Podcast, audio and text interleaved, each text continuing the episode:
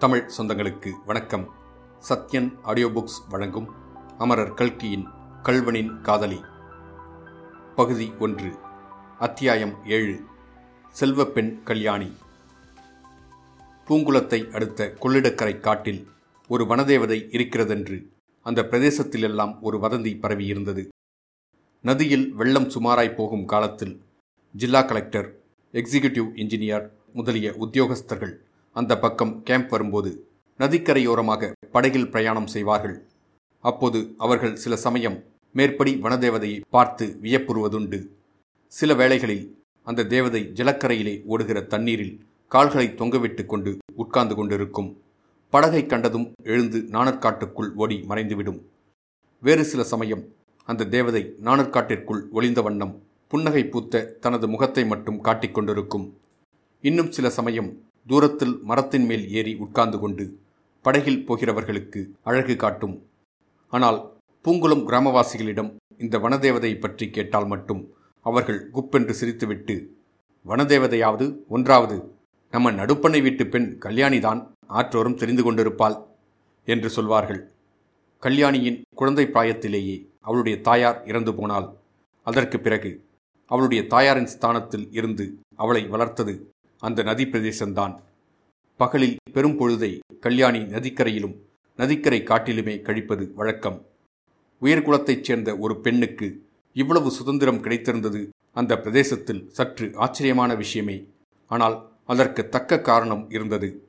கல்யாணியின் தாயார் இறந்த பிறகு அவளுடைய தகப்பனார் திருச்சிற்றம்பலம் பிள்ளை இரண்டாம் தாரம் கல்யாணம் செய்து கொண்டார். மூத்த மனைவியின் சந்ததி கல்யாணி ஒருத்திதான்.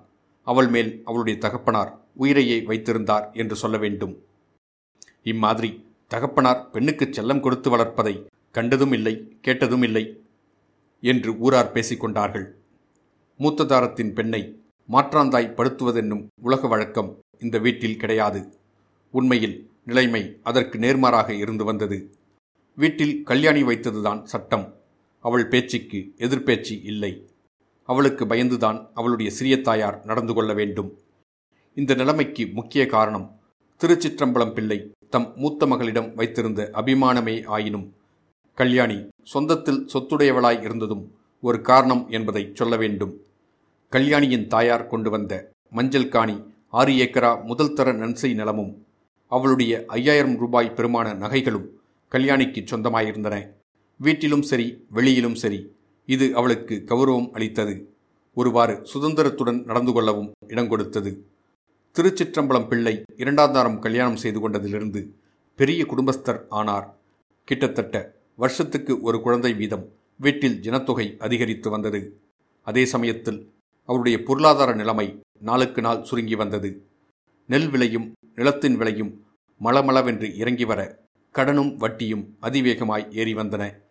போதாதற்கு கொள்ளிடத்து உடைப்பில் அவருடைய நிலத்தில் ஒரு பகுதி நாசமாயிற்று. அதை சீர்திருத்துவதில் கடன் மேலும் வளர்ந்தது. கடைசியில் நிலைமை ரொம்ப நெருக்கடியான போது கல்யாணியின் தாயார் அவளுக்கு வைத்துவிட்டு போன நகைகளை விற்பதை தவிர வேறு வழியில்லாமல் போயிற்று. விற்ற நகைகளுக்கு பதில் நகை கல்யாணிக்கு பண்ணி போட வேண்டும் என்றுதான் திருச்சிற்றம்பலம் பிள்ளை எண்ணியிருந்தார். முடிந்தால் செய்தும் இருப்பார். ஆனால் மேலும் தரித்திரம் அதிகமாகி வருகையில் அந்தந்த வருஷத்து வரிப்பணம் கட்டி காலட்சேபம் செய்வதே கஷ்டமாயிருக்கையில் புதுநகை எப்படி பண்ணி போடுவது? கடைசியில் கல்யாணிக்கு கல்யாண வயது வந்தபோது திருச்சிற்றம்பலம் பிள்ளையின் உள்ள நிறைவில் ஒரு கள்ளம் புகுந்தது என்று சொல்லத்தான் வேண்டியிருக்கிறது. அவளை ரொம்ப பணக்கார இடத்தில் கல்யாணம் செய்து கொடுத்து விட வேண்டும். அவளுக்கு அவள் தாயார் வைத்து போன மஞ்சள் காணி நிலத்தையும் நகைகளையும் பொருட்படுத்தி கேட்காத மாப்பிள்ளையாய் இருக்க வேண்டும் என்று அவர் விரும்பினார். இந்த நோக்கத்துடனேதான் வாலிப பிள்ளைகளுக்கு பெண் கேட்க வந்த அநேகம் பேரை அவர் தட்டி கழித்து கொண்டிருந்தார். கடைசியாக தாமரை ஓடை பெரிய பண்ணையிடமிருந்து மனுஷால் வந்து பெண் கேட்டபோது இந்த இடம்தான் நாம் சம்பந்தம் பண்ண வேண்டிய இடம் என்று திருச்சிற்றம்பலம் பிள்ளை உடனே தீர்மானித்து விட்டார். கல்யாணியிடம் அவளுடைய தகப்பனார் அளவில்லாத பிரியம் வைத்திருந்தார் அல்லவா? ஏறக்குறைய ஐம்பது வயதான தாமரை ஓடை பண்ணையாருக்கு அவளை கல்யாணம் செய்து கொடுக்க தீர்மானித்தபோது பெண்ணை கொடுத்து தாம் சௌக்கியமாயிருக்க வேண்டுமென்னும் எண்ணம் அவருக்கு கிஞ்சித்தும் இல்லை.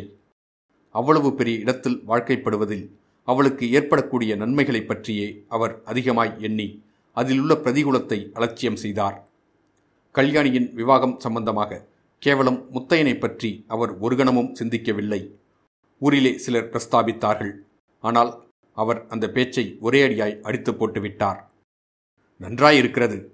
தாமரையோடை பண்ணைக்கு வாழ்க்கைப்பட்டால் முத்தையனைப் போல் நூறு பேர் ஏவல் கூவல் பணி செய்ய காத்திருப்பார்களே. வயதை பற்றி அவர் அவ்வளவாக பொருட்படுத்தவில்லை. என்ன பிரமாதம்? தாமே நாற்பது வயதுக்கு மேல் இரண்டாந்தாரம் கல்யாணம் செய்து கொள்ளவில்லையா? தமது இரண்டாவது மனைவியிடத்தில் தாம் உயிருக்குயிராய் இல்லையா? வாலிப வயதுள்ளவர்களுக்கு வாழ்க்கைப்பட்டவர்கள்தான் சுகப்படுகிறார்கள் என்று எந்த சட்டத்தில் எழுதி வைத்திருக்கிறது? இப்படியெல்லாம் அவர் தம்முடைய மனத்தை சமாதானப்படுத்தி கொண்டிருந்தாலும் கல்யாணி பிடிவாதக்கார பெண் ஆயிற்றே அவள் என்ன சொல்வாளோ? என்று மட்டும் அவருக்கு திக் திக் என்று அடித்து கொண்டிருந்தது. ஏற்பாடுகள் என்னவோ நடந்து கொண்டிருந்தன. கல்யாணிக்கு எல்லாம் தெரிந்துதானே இருக்கும்? அப்படி ஆட்சேபிக்கிறதாயிருந்தால் அவளே வந்து சொல்லட்டுமே? என்று அவர் முதலிலெல்லாம் சும்மாயிருந்தார். அவள் அதை பற்றி பிரஸ்தாபிக்காமல் இருக்கவே சமயத்தில் ஏதாவது முரட்டுத்தனம் செய்துவிடப் போகிறாளோ என்ற பயம் உண்டாயிற்று. ஆகவே கல்யாணத்துக்கு நாலு நாளைக்கு முன்பு அவளை தனியாக கூப்பிட்டு விஷயத்தை பிரஸ்தாபித்தார். அப்போது கல்யாணி அவர் சற்றும் எதிர்பாராத உற்சாகத்துடனே பூர்ண சம்மதம் அப்பா. இவ்வளவு பெரிய இடமாக பார்த்து நீங்கள் எனக்கு கல்யாணம் நிச்சயம் செய்கிறபோது எனக்கென்ன குறை வந்திருக்கிறது? நான் நன்றாயிருக்க வேண்டும் என்பதில் உங்களுக்கு கவலை இல்லையா? நீங்கள் பார்த்து செய்வதற்கு நான் மறுவார்த்தை சொல்வேனா? என்று கூறவும் திருச்சிற்றம்பலம் பிள்ளை உண்மையில் திடுக்கிட்டே போனார். அச்சமயம் அவருடைய மனசாட்சி சற்று உறுத்திய போதிலும் உடனே அதை மறந்துவிட்டு கல்யாணத்துக்குரிய ஏற்பாடுகளை பலமாக செய்யத் தொடங்கினார். அவர் அப்பால் போனவுடனே கல்யாணி காமரா உள்ளுக்குள்ளே போய் கதவை தாழ்பால் போட்டுக்கொண்டு தரையில் புரண்டு விசித்து விசித்து அழுதாள் என்பது அவருக்கு எப்படி தெரியும்? நேற்று வரையில் அவள் முத்தையனை தவிர வேறொருவருக்கு வாழ்க்கைப்படுவதைக் காட்டிலும் கொள்ளிடத்து மடுவில் விழுந்து உயிரை விட தீர்மானித்திருந்தாள் என்பதும் இன்று மத்தியானம் முத்தையனுக்கு முன்னால் செய்துவிட்டு வந்த சபதத்தின் காரணமாகவே அவள் இந்த கல்யாணத்துக்கு சம்மதித்தாள் என்பதும் அவருக்கு என்ன தெரியும்? முத்தையனுடைய ஆத்திரமான மொழிகளால் தானும் ஆத்திரங்கொண்டு கல்யாணத்துக்கு சம்மதம் கொடுத்துவிட்ட பின்னர் இப்பொழுது அவள் நெஞ்சி பிளந்துவிடும் போன்ற கொடிய வேதனையினால் துடித்துக் கொண்டிருந்தாள் என்பதைத்தான் திருச்சிற்றம்பலம் பிள்ளை எவ்வாறு அறிவார்? இத்துடன் அத்தியாயம் ஏழு முடிவடைந்தது. மீண்டும் அத்தியாயம் எட்டில் சந்திப்போம்.